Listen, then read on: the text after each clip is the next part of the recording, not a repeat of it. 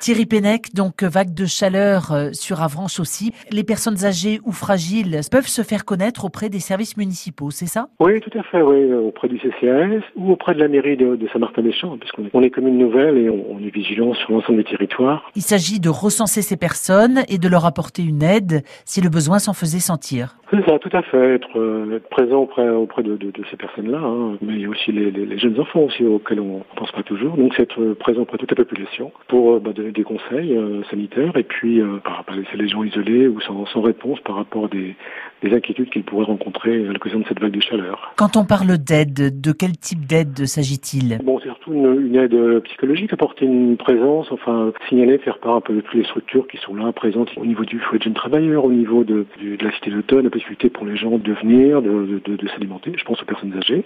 Voilà, apporter quelques réponses d'urgence.